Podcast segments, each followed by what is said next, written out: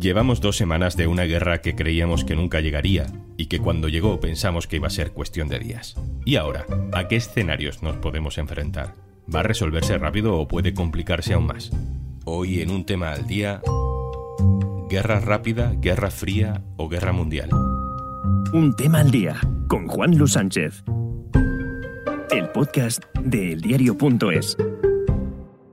Una cosa antes de empezar, como cada viernes, al final de nuestro podcast, Podimo te recomienda algo para escuchar durante el fin de semana. Han pasado solo dos semanas y el mundo ya ha cambiado.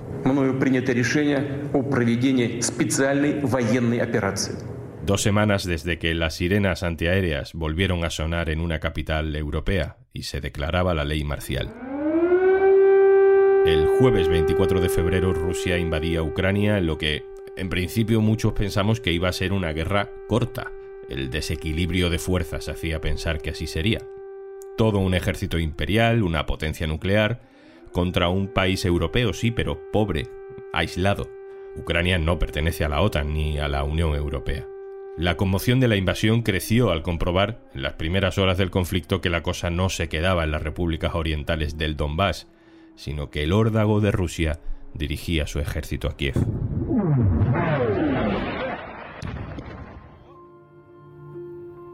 La reacción de Europa ha sido rápida, pero estamos asomados a un abismo. A dos semanas del comienzo de una guerra que nadie parece que vio venir, excepto Putin y un poco Biden, queremos saber qué escenarios se abren en esta fase del conflicto y de las negociaciones que parecen acelerarse.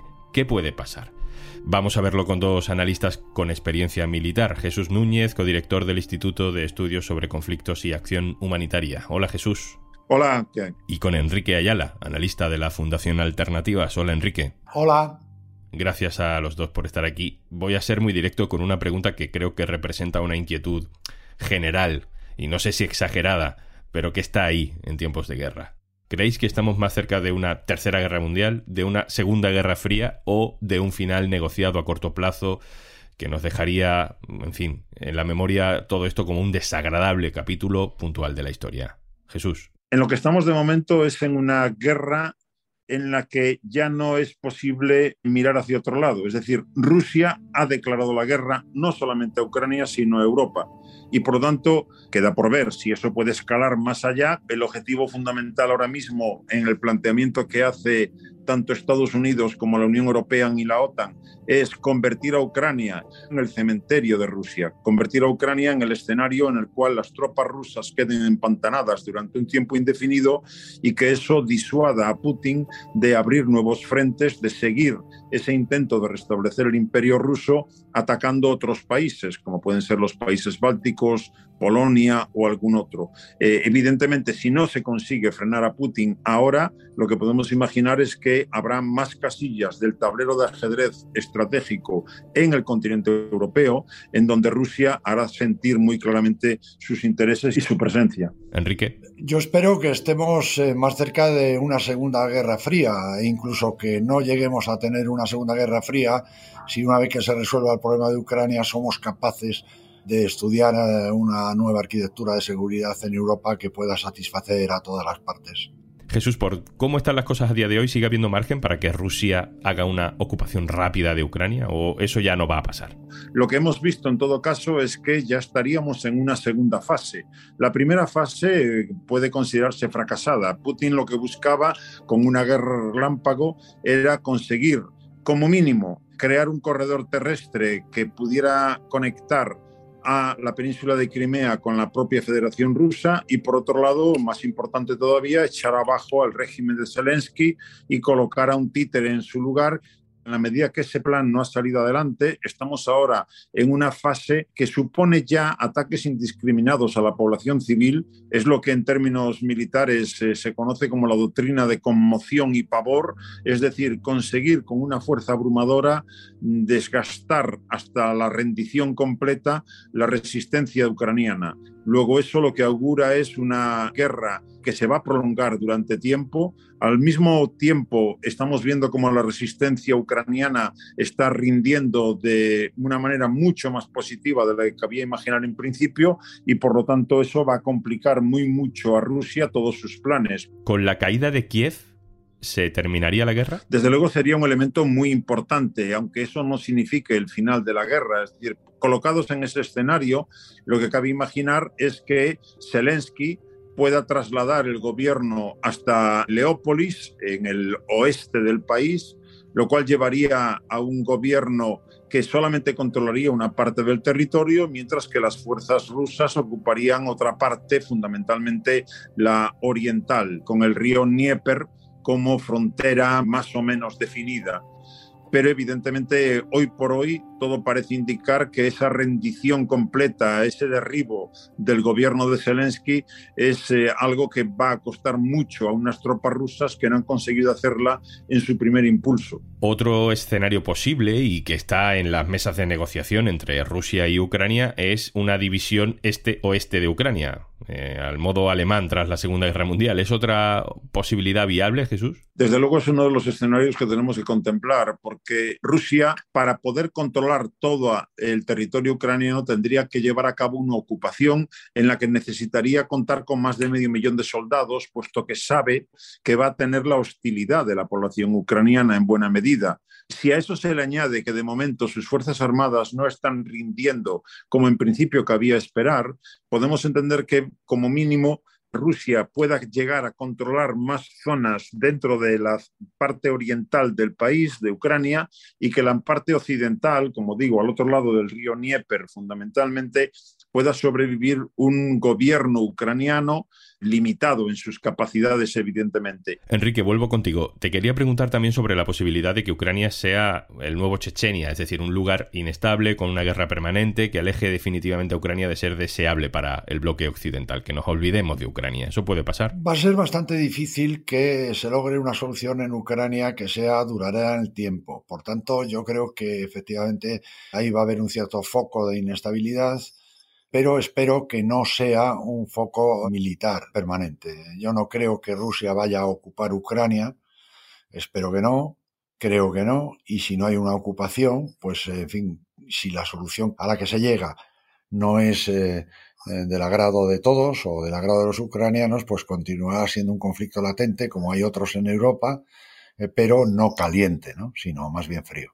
Jesús, ¿tú crees que estamos en un punto de todo o nada para Ucrania? Es decir, todo sería entrar en la Unión Europea, entrar, digamos, en la OTAN y, y nada sería anexionarse a Rusia directa o indirectamente. Creo que antes de eso, efectivamente, estamos en un todo o nada, porque para Ucrania, si Rusia consigue sus objetivos, sencillamente entendamos que Ucrania desaparece como Estado soberano e independiente. Por lo tanto, para ellos es una cuestión existencial resistir la ofensiva rusa.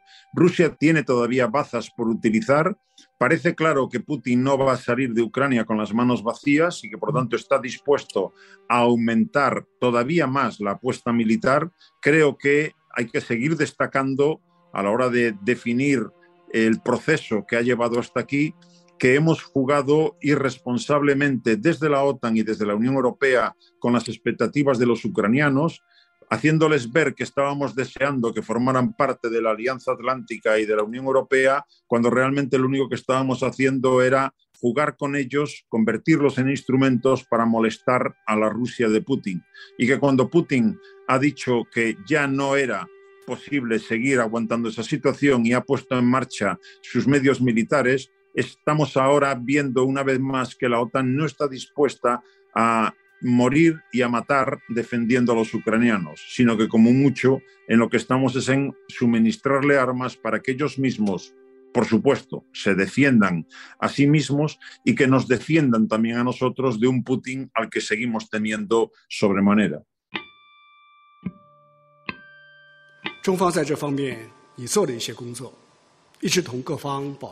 Estamos escuchando al ministro de Asuntos Exteriores chino, que la semana pasada, creo que fue el 7 de marzo, decía que China está deseosa de jugar ese papel de mediadora. Europa y Estados Unidos no lo ven mal. ¿Cómo puede ayudar China a todo esto, Enrique? En mi opinión es muy importante. El papel de China puede ser fundamental porque China es el eh, apoyo que le queda a Rusia, el apoyo más fuerte, sobre todo en términos eh, de financieros y económicos, para paliar las sanciones. Y si China, de alguna manera, aunque sea discreta, presiona al gobierno ruso para que se sienta en la mesa de las negociaciones o para que eh, detenga las hostilidades, pues esto va a tener muchísima eficacia. Eh, Xi Jinping se reunió telemáticamente con Macron y Scholz y el comunicado final de la parte china es muy interesante porque trata efectivamente de las posibilidades de conseguir la paz y del deseo de China de que esto se acabe cuanto antes y que se detengan las hostilidades. Se dice mucho que Rusia, que Putin no pueden salir bien de este lío en el que se han metido. ¿Es cierto que en esta guerra no puede haber ganadores o hay alguien que ya pueda perfilarse como ganador de todo este proceso? Si nos vamos más allá de lo clásico, que es pensar en las empresas de armamento, va a haber productores de petróleo que evidentemente salen ganando también. Lo mismo para los del gas, con precios que están aumentando de forma muy clara. Esto ha favorecido evidentemente la revitalización de la OTAN, que estaba en un momento muy bajo después de la presidencia de Donald Trump y de la caótica retirada de Afganistán. Y por tanto, pues en fin, eso de alguna manera favorece el interés de Estados Unidos, también del Reino Unido, y debilita algo el camino hacia la pretendida autonomía europea, aunque yo espero que esto también sirva de aviso para que Europa se ponga las pilas y en el futuro pues se intente buscar un polo de poder propio para no ser, diríamos, objeto de negociación o de manejo por parte de otros. Si hacemos un mínimo listado, Putin ha cometido el error de sobrevalorar a sus propias Fuerzas Armadas pensando que iban a obtener resultados definitivos en muy corto plazo. Por otro lado, ha subestimado a las fuerzas ucranianas creyendo que no se iban a resistir. A eso se añade el error de revitalizar a la OTAN, que había salido muy mal parada de Afganistán y que se encontraba otra vez ante una crisis existencial de para qué la OTAN por otro lado, dentro de la Unión Europea se ha encontrado con una unidad hasta ahora que tampoco podía esperar. Y por encima de todo eso, Putin ha cerrado la puerta a poder negociar un nuevo orden de seguridad europeo. Si a eso se le añade que lo de Ucrania no lo tiene todavía ni mucho menos garantizado, pues podemos entender que Putin ha cometido una serie de errores estratégicos que aunque aparentemente lo presentan como un líder fuerte y resolutivo, en realidad puede ser su ruina y en buena medida también la ruina de Rusia. Jesús Núñez, muchísimas gracias. Encantado una vez más. Hasta pronto. Enrique Ayala, muchas gracias. Gracias. Encantado.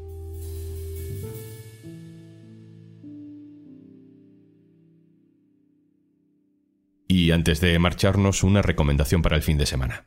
Domingo por la mañana. ¿Qué hacemos? Vamos al museo. Comenzamos a pasear. Mira ahí, una mujer desnuda. Mira este otro, una virgen que mira con cara de amor a su hijo. ¿Y ese? ¿Qué, está pasando ahí? Lee la cartela. Rapto de Europa pone. Bueno, desde luego, ella parece muy asustada. Sigamos. ¡Wow! Mira este cuadro. Me recuerda muchísimo al primero. Otra mujer tumbada en un diván, desnuda y sin mucho que decir ni hacer. Después de un rato de paseo, decides que ya es la hora del vermut.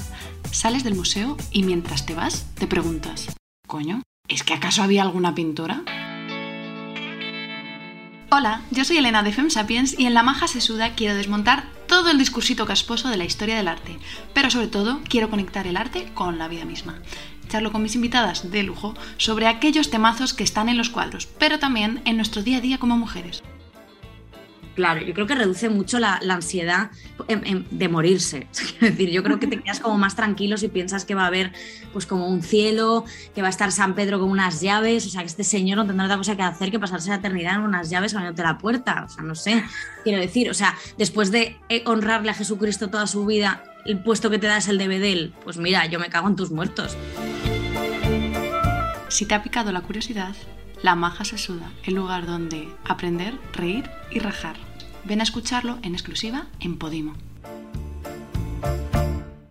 Y recuerda, tienes 60 días de prueba gratis si te suscribes a Podimo a través del link podimo.es barra al día. Esto es un tema al día, el podcast del diario.es. Puedes suscribirte también a nuestro boletín con la producción de Carmen Ibáñez y Zascún Pérez y el montaje de Pedro Godoy. Un saludo de Juan Luis Sánchez. El lunes, otro tema.